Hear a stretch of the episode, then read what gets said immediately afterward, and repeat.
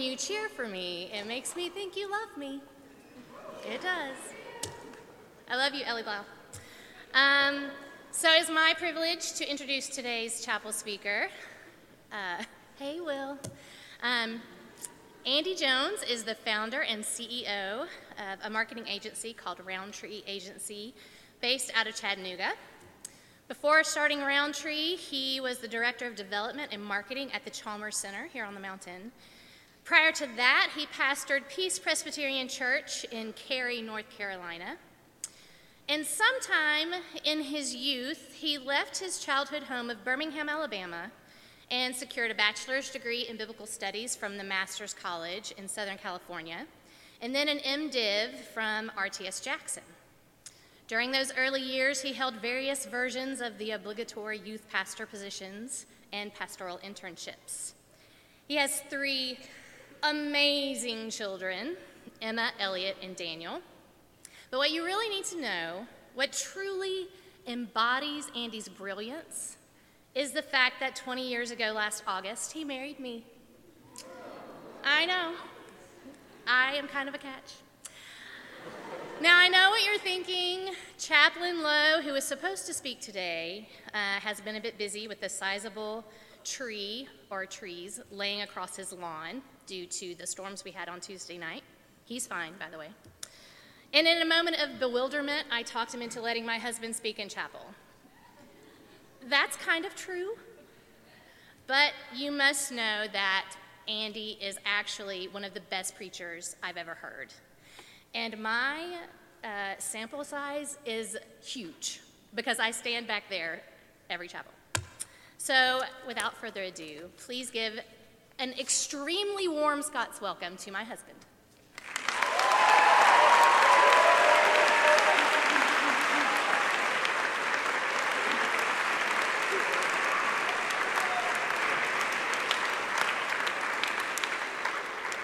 Well, good morning, Scots. It is good to be with you. Um, it is a rare moment when my wife and I are in the same room and I get the last word. So I think I'll, I'll redeem the moment. So 22 years ago, this time of a sem- in this semester, one of my friends came to me, one of my fellow college uh, students came to me and was moaning and begroaning this young lady on campus who had rejected his romantic overtures repeatedly. And that he felt like she was not just rejecting him, but that she was being mean and unjust in the way she was handling the situation. So, being the zealous advocate I was for my friend, I confronted this young lady in our college cafeteria and insisted that she answer for her crimes. And now, 22 years later, we're married, we got three kids, and things have turned out splendidly. But I want to take this opportunity, Steve Tyson, wherever you are today, whatever it is you're doing in the world, my apologies for stealing the girl of your dreams. Um, but I have absolutely no regrets because it's turned out wonderful. So, there you go. So, the, the moral of the story is confront, guys, confront your friends you know, the people that they are rejected by because that's going to be the mother of your children. So there you go. That's the mother. That's the moral of the story, right? It, even though I have to go back 22 years, I can somewhat remember what it's like to be a college student. And my guess is the end of the semester is drawing near. It's not getting farther away, it's getting closer. And so there are certain things pressing in on your mind, perhaps, right? Books that need to be read, papers that need to be written, exams that need to be studied for, perhaps chapel summaries that need to be submitted to a lovely lady. You have all these things, you see the light at the end of the tunnel, and you're just praying it's not an oncoming train that's going to run over you, right? And so this morning, what we're going to do is to look at a subject from the Bible that might just be timely and relevant to this point in the semester, and that is the subject of sloth what happens when you get lazy, okay? And perhaps you will find some relevant uh, inspiration as you look towards the end of the semester. But we're going to look at a passage that you might be familiar with. It's from the book of Proverbs, chapter 24. And it starts in verse 30, and hear these words uh, from the Bible, Proverbs 24, starting in verse 30. It says, I went past the field of the sluggard, past the vineyard of the man who lacks judgment. Thorns had come up everywhere, the ground was covered with weeds, and the stone wall was in ruins. I applied my heart to what I observed and learned a lesson from what I saw. A little sleep, a little slumber, a little folding of the hands to rest, and poverty will come upon you like a bandit, and scarcity like an armed man. Well, the grass withers and the flower fades, but the word of God stands forever. Pray with me. Gracious God, we pray that every time we get to hear your word, it would delight us, it would revive us, it would prepare us for the good work you have for us to do. And that's our prayer this morning. And to this end, we ask of you, fill us with your Holy Spirit, that He would guide us into the truth, that He would convince us, convict us, that He would conform us into the image of Jesus Christ, in whose name we ask this. Amen. So, even going farther back than my college career, uh, the most memorable class I ever took in high school was biology. And the reason it was the most memorable class of my high school career is because I took it twice. Uh, that, that wasn't like a regular version than the AP version, okay? It was like the remedial version two times in a row. This wasn't part of some honors program I was a part of, but rather it was because I failed biology in high school. I failed it. Now, anybody can fail biology, all right? That's not that hard. But it takes a particular talent to fail it the way I did. Because all you needed in this class was a 65 or better to get the D, right? That's our goal get to the D. Get to the D and move on. But I managed to bring home to my parents a report card that had for biology a 64, right? And so there was never a prouder moment in my parents, you know, parenting than I'm sure that very moment. That it took a lot of work, but I came in just under the bar. I snuck into an F. And so there I was, failing at having to take it again. Now, in my own defense, I like to think that because of that year in high school, I was somewhat under the influence of fumes, car fumes and perfumes, to be exact. Uh, I was what you might call distracted, okay? But there really is a deeper reason as I look back, as I've had the maturity of a few decades since that moment, to look back and realize what was really at work when I failed biology. And that was, I hated it. That's what happened. I hate biology. I, I don't get its value, I don't get its meaning. I, as I sat there in, in that 10th grade year, I could not foresee any potential usefulness for this subject matter for the rest of my life. I could not see how dissecting a frog was really going to come back and be useful later in life. It, it seemed like the most insignificant subject in my high school career, and I treated it like the most insignificant subject of my high school career. Now, I know out there today, there are some of you who perhaps biology majors. Perhaps we even have a biology professor in here today. And I just want to assure you God loves you, okay? He loves you. He's going to use you, okay? But you're a little weird, okay? That's you just need to know that too. Okay?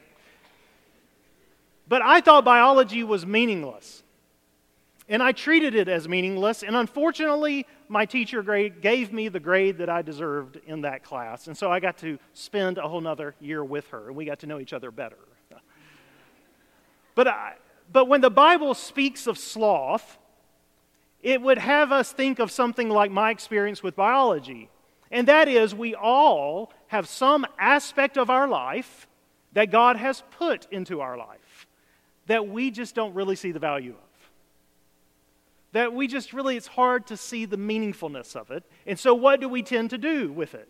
We tend to avoid it, push it off, and we just don't treat it with any investment of energy or attentiveness.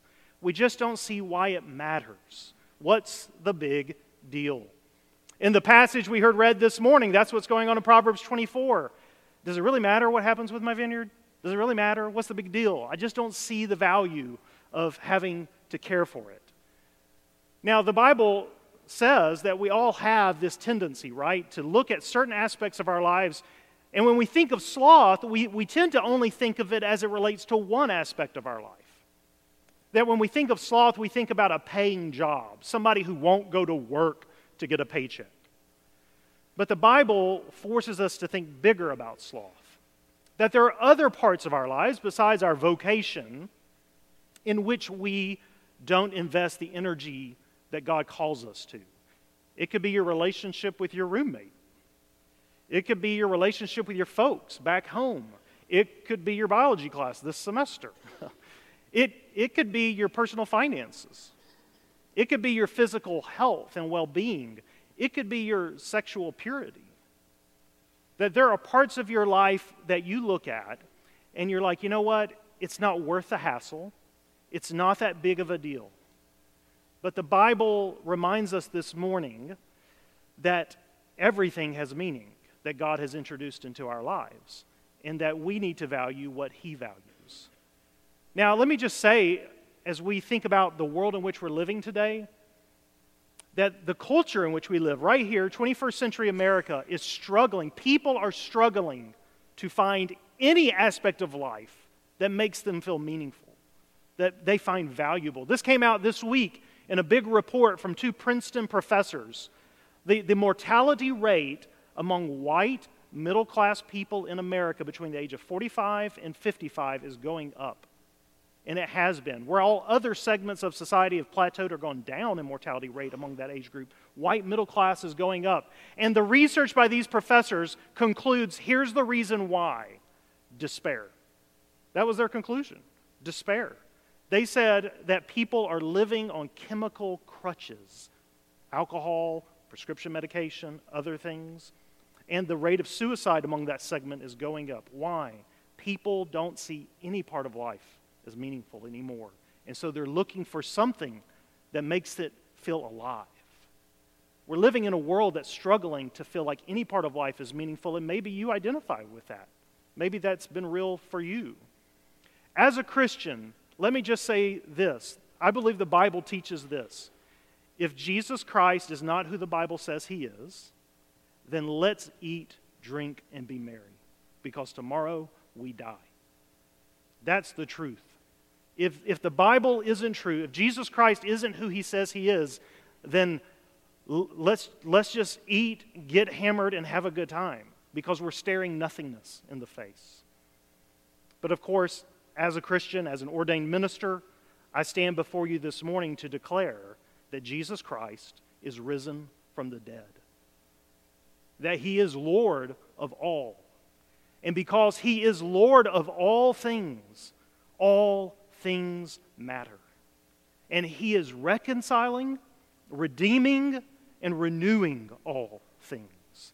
And he's invited us to be part of that. And because of that, all things in our lives now matter and have meaning. And so this morning, I just want to quickly look at two aspects of sloth, and that is understanding it. Where does it come from? What does it look like? And then overcoming it. How do we get over that? How do we look at life differently as Christians? But what does it mean to understand sloth? Well, this passage gives us a good uh, picture of what sloth looks like. You know, sloth is listed in church history typically as one of the seven deadly sins. And it's called the coldest of the seven deadly sins because all the other sins have some element of passion to them lust, greed, envy. But not so with sloth. Sloth is, there's no temperature on it whatsoever, right? It's turned all the way off. Because in sloth, there's just this indifference. It's just negligence and carelessness about something. In this passage, notice it doesn't say that this man owns a vineyard and he gets up one day and he grabs a sledgehammer and he goes out there and he just starts tearing down the wall. It doesn't say that. It doesn't say he goes to the local Home Depot and buys some thorn bushes and plants them in his vineyard. But what does it say that he does to this property that God's entrusted to him? He does nothing. that's what he does. He just does nothing.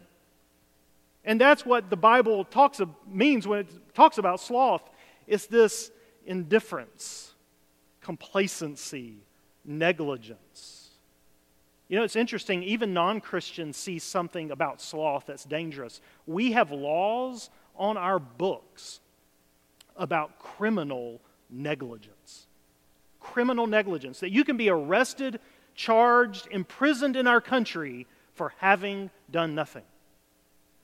If, if you have a child and you fail to provide them with nurture, a sanitary and safe environment, you can be jailed in our society. Why? Because we realize this is wrong.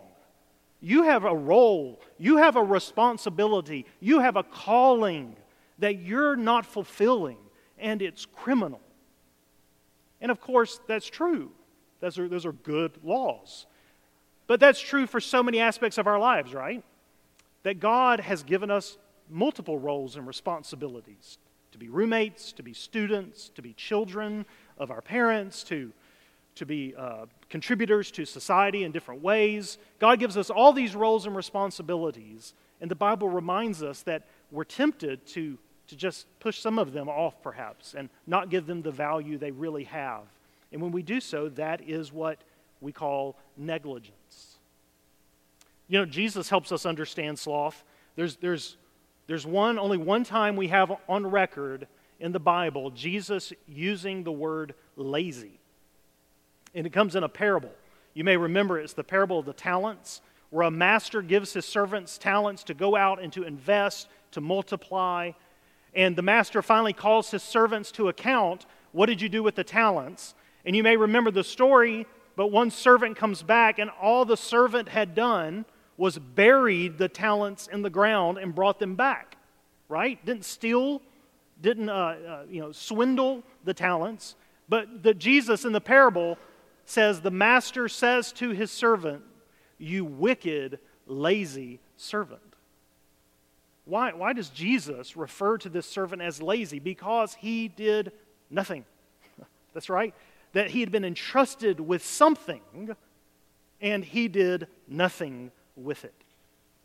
And this is what the Bible comes back to over and over again the idea of sloth. It's when God has entrusted something to us and we have failed to do something with it. By the way, notice that if you want to understand sloth, the most repeated word in the passage that you heard this morning from Proverbs is the word little. A little sleep, a little slumber, a little folding of the hands to rest. Notice that sloth, uh, in, in other words, things don't fall apart typically because of some big, huge, grand event. But that sloth is typically gradual in the way it evidences itself in our lives, right? We let that one spat go unresolved, and that starts to build bitterness. We take that small root of bitterness and let it, let it start to uh, fester, right? We, we, we take that one glance at that website. You know, we, we do little things. You know, most marriages don't fall apart because of one simple big event, but typically that big event was preceded by a whole lot of little things along the way. Your, your personal finances aren't going to be just entirely wrecked through one bad decision, but probably going to be wrecked because of a lot of small decisions along the way. It's typically the little, the little, the little things, as Proverbs remind us. But you know, Proverbs also reminds us if you want to understand sloth, it is stupid. Sloth is stupid. It says that. That's how the passage opens. It says, This sluggard is stupid. He lacks judgment. Sloth is futile because here's what sloth, here's the way it works itself out. We tell ourselves, I want less biology in my life, so I'm just not going to give any attention to biology. But what happens as a result of that? What do you end up with? More biology, right? Trust me, go with me on this, okay? You end up with more of the thing that you're actually trying to push out of your life. That, in other words, sloth is the most futile thing that you can try to engage in. That this, this vineyard owner, what just really didn't want to take care of a vineyard.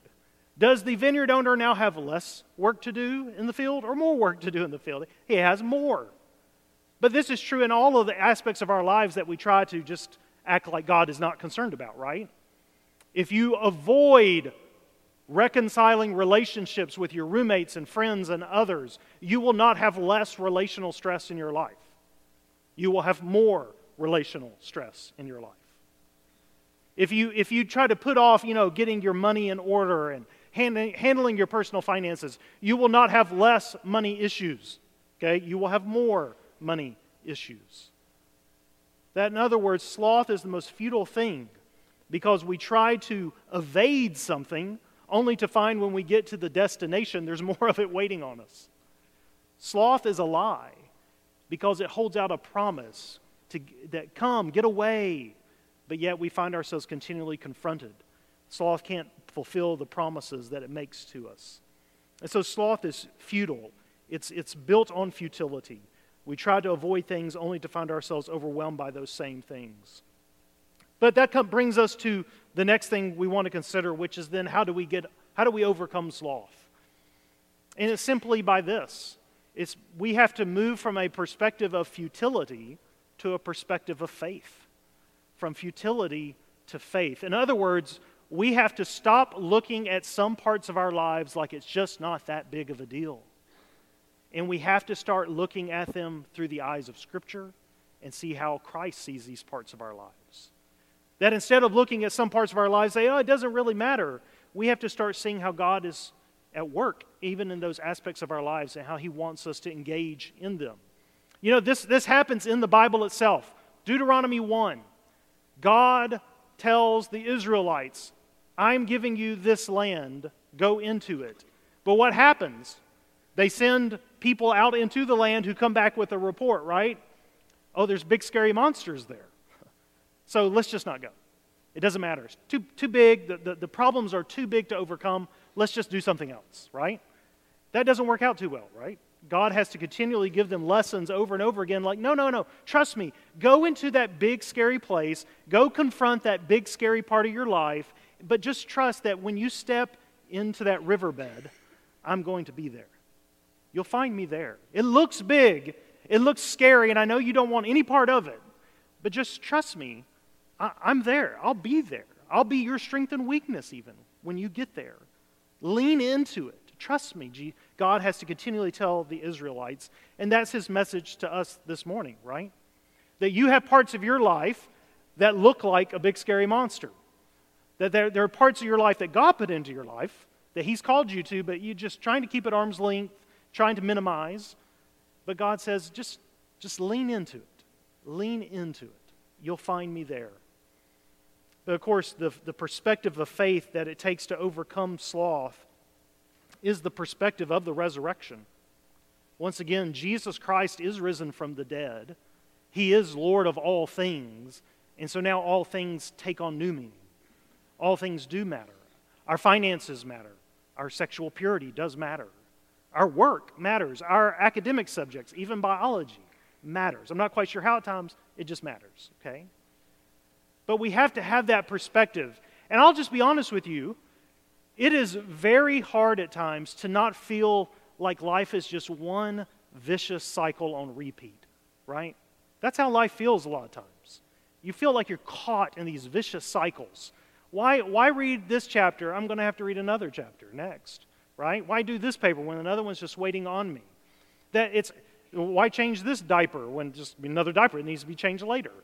And, and you feel like life is just this vicious cycle on repeat at times. And there's truth to that.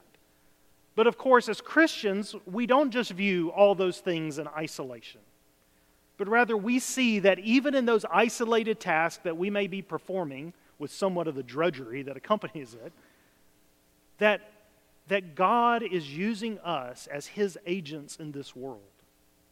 That He's using us to form the lives of children. That He's using you right now. He's using these subjects, these classes that you may dread. He's actually using them to prep you to be a contributor in His world. That He's using all these things to make the world reconciled, to redeem it, to renew it, and he's having us to be part of his project. You know, Martin Luther tells the story about coming across a construction site of a cathedral one day, and he comes across a, a, a carpenter, and he approaches the carpenter, says, What are you doing? And the carpenter says, I'm framing a door. And so he moves on to another part of the construction site and comes upon a glassmaker, asks the glassmaker, what are, you, what are you doing? He says, I'm fashioning a window. He comes upon a third worker who's uh, laying bricks, and he says, What are you doing? And, and the bricklayer looks and says, I'm building a cathedral. Now, notice the difference in the answers, right? That it's very tempting to look at life like the first two people. I'm doing task in isolation. That's all I'm doing. But the perspective of faith looks at it like the third one. The perspective of faith says, yes, I'm just putting brick upon brick upon brick upon brick, but I'm part of something much bigger. I'm part of something much bigger. That God is actually using me as part of His construction project in this world. He's using me and my skills that He's given me. He's using them to renew and to redeem this world. That we're part of a cathedral construction project. And we need to be reminded of that because that's what redeems us and lifts us out of the mire of sloth. It's what gets us out of bed and into the vineyard to go and to go into those parts of life that are less than desirable. Here's what the perspective of faith does as we move away from the perspective of futility. That what it does, as we think about what it means that Christ is risen from the dead and that he is Lord of all things, it means that there are things in our lives that right now seem like an immense waste of time. But from the perspective of the resurrection, those things we now see as an immense privilege. An immense privilege. And in fact, this morning, I wish I could do what maybe some of you wish you could do, which is I want to go back and talk to 10th grade Andy Jones. And I would tell him a lot of things. I would tell him a lot of things about acne care, among other things. I would have a long talk with Andy Jones. But if I could go back, I would look at him because I was a confessing Christian at the time. And I would say, Andy, I know biology seems meaningless to you. I know it doesn't seem like it's immediately useful material. But you are getting the opportunity to study the way that, that your Father has ordered this world. And it may not seem important to you, and in fact, you may never use some of this stuff. Hint, hint. You may never use some of this stuff. But that doesn't mean it doesn't have value. This is your Father's world. Study it, adore Him for it, get to know it better. And this morning, maybe you need to have that talk. And so, my question for you is simply this uh, What is your biology class? you know, what, what part of your life this morning are you tempting to avoid, escape responsibility from, but it's part of what God has assigned to you? What's your field? What's your vineyard that you'd rather just finish the Netflix marathon than go tend to? What, what, what is that part of your life? And my encouragement to you this morning is uh, Jesus has already taken all your sloth on the cross. And, and, and God's not angry with you anymore about your negligence. That crime has been paid for. But even better, He's inviting you this morning to be part of His construction project, to believe that He's actually at work in things that you just can't envision Him to be at work in. And so this morning, go step into that river. Go confront that big, scary monster. Know that God is there. Know that Jesus is risen, that it all matters. It will change you, and God will use it to change others as well. Pray with me. Gracious God, we thank you that you're redeeming our sloth, that you are rescuing us from meaninglessness, and that you are helping us to see the, the precious opportunity and privilege we have to participate with you in this world. Father, we ask this morning that you would forgive us for looking at aspects of our lives as though they have no meaning or value. Forgive us. Father, whether it's an academic subject or something much more uh, personal, we pray, Father, uh, help us this morning to not just repent, but to look with faith at the things you've given to us, to act with faith, and to believe that you're at work even when we can't see you at work. Father, we pray, help us to be mindful of the callings you've given us. We thank you that you are much more faithful than we will ever be. Grant us uh, uh, the power that we need today to do the work you've called us to. And we ask it in Jesus' name. Amen.